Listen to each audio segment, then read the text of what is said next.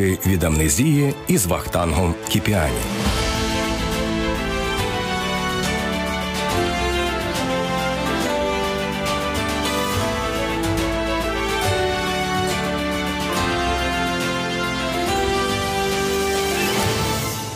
Українська гельсінська група. Сьогоднішній наш герой був за власним зізнанням сталіністом, але потім прозрів і став одним з найвизначніших оборонців української свободи і прав людини. Мова про письменника Миколу Даниловича Руденка. Саме йому судилося кинути виклик радянській системі і піти проти майже святого Карла Маркса. Микола Руденко Але починалося усе навпаки. Він був запеклим прихильником Сталіна. Під час Другої світової воював проти гітлерівців, потім очолював партком спілки письменників України і не водив дружби з опозиційними митцями. Яким чином член комуністичної партії так кардинально змінив свої погляди і пожертвував тим, заради чого воював, і був поранений вірою у радянські ідеали? Давайте розберемося, як стався цей розворот. Микола Руденко жив у Києві у знаменитому письменницькому будинку на перетині теперішніх вулиць Гончара і Хмельницького. Мені пощастило кілька разів бувати у нього в гостях. Нині стіни того будинку облицьовані бронзовими і гранітними дошками пошани. Через це Микола Руденко, сміючись, називав свій дім братською могилою. Та народився він далеко від Києва. Луганщина шахтарський край, з якого комуністи намагались витравити все українське. Батько гине від вибуху метану на шахті. Сам Микола ще в дитинстві сліпне на одне око. Писати вірші його нікому було вчити, але перші публікації з'являються у Руденка ще у шкільні роки. Далі важче. Друга світова застає Миколу першокурсником філологічного факультету, і хлопець іде добровольцем, не виказуючи напівсліпоти, проходить війну і отримує важке поранення спини. Здається, уже ніколи не стане на ноги, але йому вдається вибратися з халепи. Микола знову вчиться ходити. Тоді чоловік і не підозрює, що це важке поранення і біль, який йому доводиться долати, колись врятують його. Як і багато фронтовиків, знаходить порятунок у літературі, описує переживання у віршах і прозі. Орден Червоної зірки, вітчизняної війни першого ступеня, шість бойових медалей. І після усього, що побачив на війні, і далі вважає себе прихильником Сталіна і вірить у партію. По війні на письменника фронтовика чекає славна кар'єра. Він стає парторгом спілки письменників УРСР. Здавалося б, успіх по партійній лінії і лояльність забезпечать літераторові нормальне радянське життя. 1949-го партійний діяч Руденко опиняється у складній ситуації. Його наполегливо просять дати негативні характеристики на репресованих колег. Та він мало того, що не обливає письменників брудом, а ще й заступається за вислану до Казахстану авторку роману Людолови Зінаїду Тулуб, але не може зупинитися і на цьому. Вирує сталінська кампанія проти космополітів, єврейських письменників, яких вимагали виключити зі спілки. Спокійний і, на перший погляд, покірний Руденко категорично відмовився писати негативні характеристики нариву Балясну Матвія Талалаївського, Григорія Полянкера, Леоніда Первомайського. І нехай його відмова мало вплинула на подальшу долю колег, він не міг підтримати репресії. Ліки від амнезії. 30 історій про українську незалежність. 1950 року Руденко іде з посади на вільні хліби, втрачає усі привілеї і радянські радощі. Натомість отримує час і натхнення студіювати Маркса, так, того самого, який добряче набрид простим радянським людям ще зі школи. Але саме Руденкові вдається зробити у до дірок зачитаних працях ідеолога вражаюче відкриття, яке могло б допомогти Радянському Союзу розвиватися. У 1960 році він надсилає листа до партійного очільника Союзу Микити Хрущова з головною думкою: Маркс жахливо помилився. Карл Маркс абсолютизував працю, проголосивши її суспільною субстанцією, вибудував на цьому багатотомну теорію додаткової вартості, відому як капітал. Із спогадів Миколи Руденка. Маркс абсолютизував працю, проголосивши її суспільною субстанцією, вибудував на цьому багатотомну теорію додаткової вартості, відому як капітал.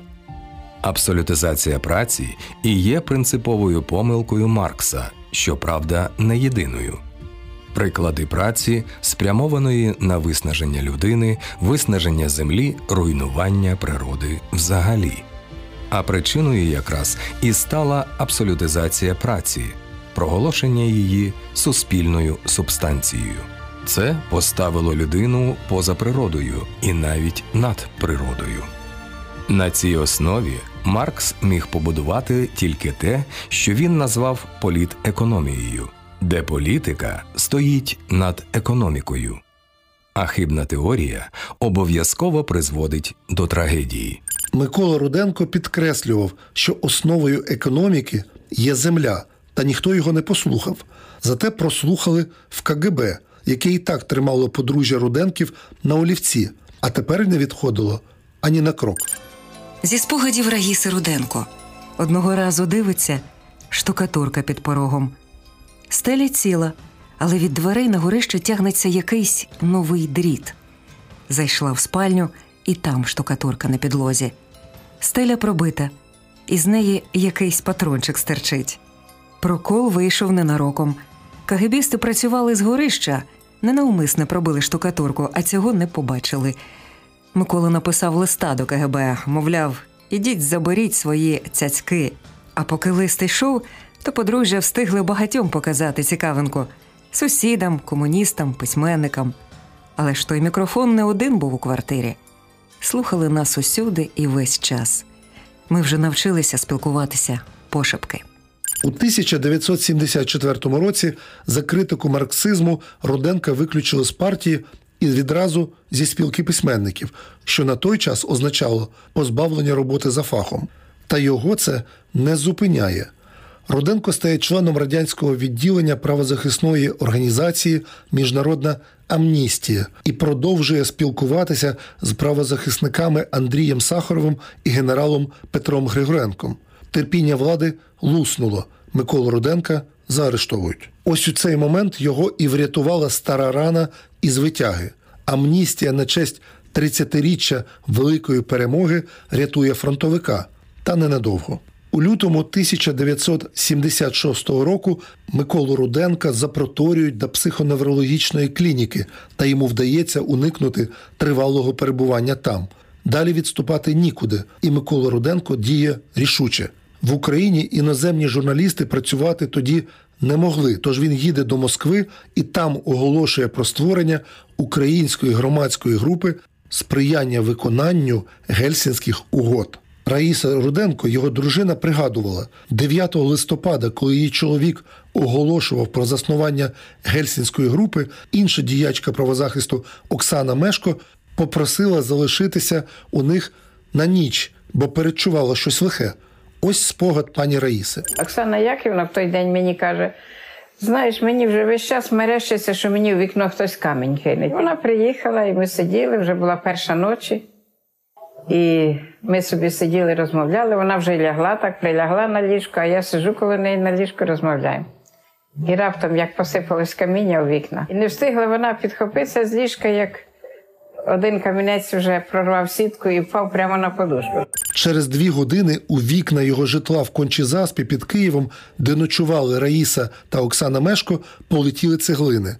Жінки затулялися ковдрами і подушками, і все ж Мешко була поранена в плече. Руденко потім жартував. Так КГБ відсалютував на честь створення української гельсінської групи. Ліки від амнезії. 30 історій про українську незалежність. Середовище українських гельсінців виявилося досить широким і героїчно стійким. Це колишні політв'язні, їхні друзі і родичі. На теренах усього радянського союзу найжорстокіше карали в Україні. Тож західних журналістів просили писати якомога частіше про українську групу, про кожну її людину, бо вони виглядали як камікадзе. Терміни українцям давали найбільші і найсумніше загиблі у першій половині 80-х Стус, Литвин, Марченко, Тихий, Мельник були членами української гельсінської групи. Процитую декларацію об'єднання. Своїм головним завданням група вважає ознайомлення урядів країн-учасниць і світової громадськості з фактами порушень на території України загальної декларації прав людини та гуманітарних статей, прийнятих Гельсінською нарадою. Підписи під цим документом поставили 10 членів-засновників: це Іван Кондиба, Левко Лук'яненко, Мирослав Маринович, Оксана Мешко, Олекса Тихий, Ніна Страката Караванська, Микола Матусевич і Олесь Бердник. Очолив організацію наш сьогоднішній герой Микола Руденко.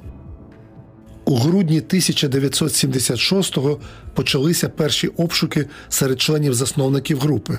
Миколі Руденкові підкинули 39 доларів, Олесю Берднику порнографічні листівки. А в Олекси Тихого знайшли заліплену в глину на горищі стару німецьку гвинтівку. Руденка і Тихого 1 червня 1977-го засудили на відповідно 12 і 15 років таборів і заслання. Обшуки в справі Руденка і Тихого торкнулися усіх членів групи. В якості свідків допитали десятки людей з України та Москви. Сім років суворого режиму та п'ять років заслання.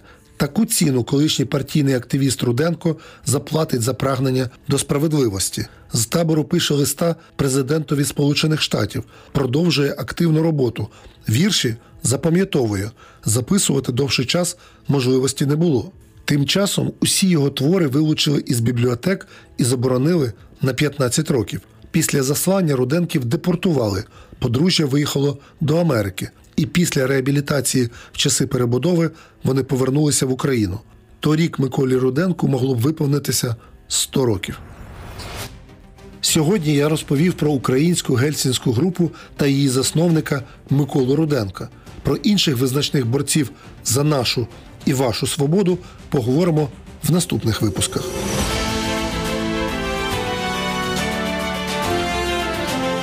Ви слухали ліки від амнезії з Вахтангом Кіпіані.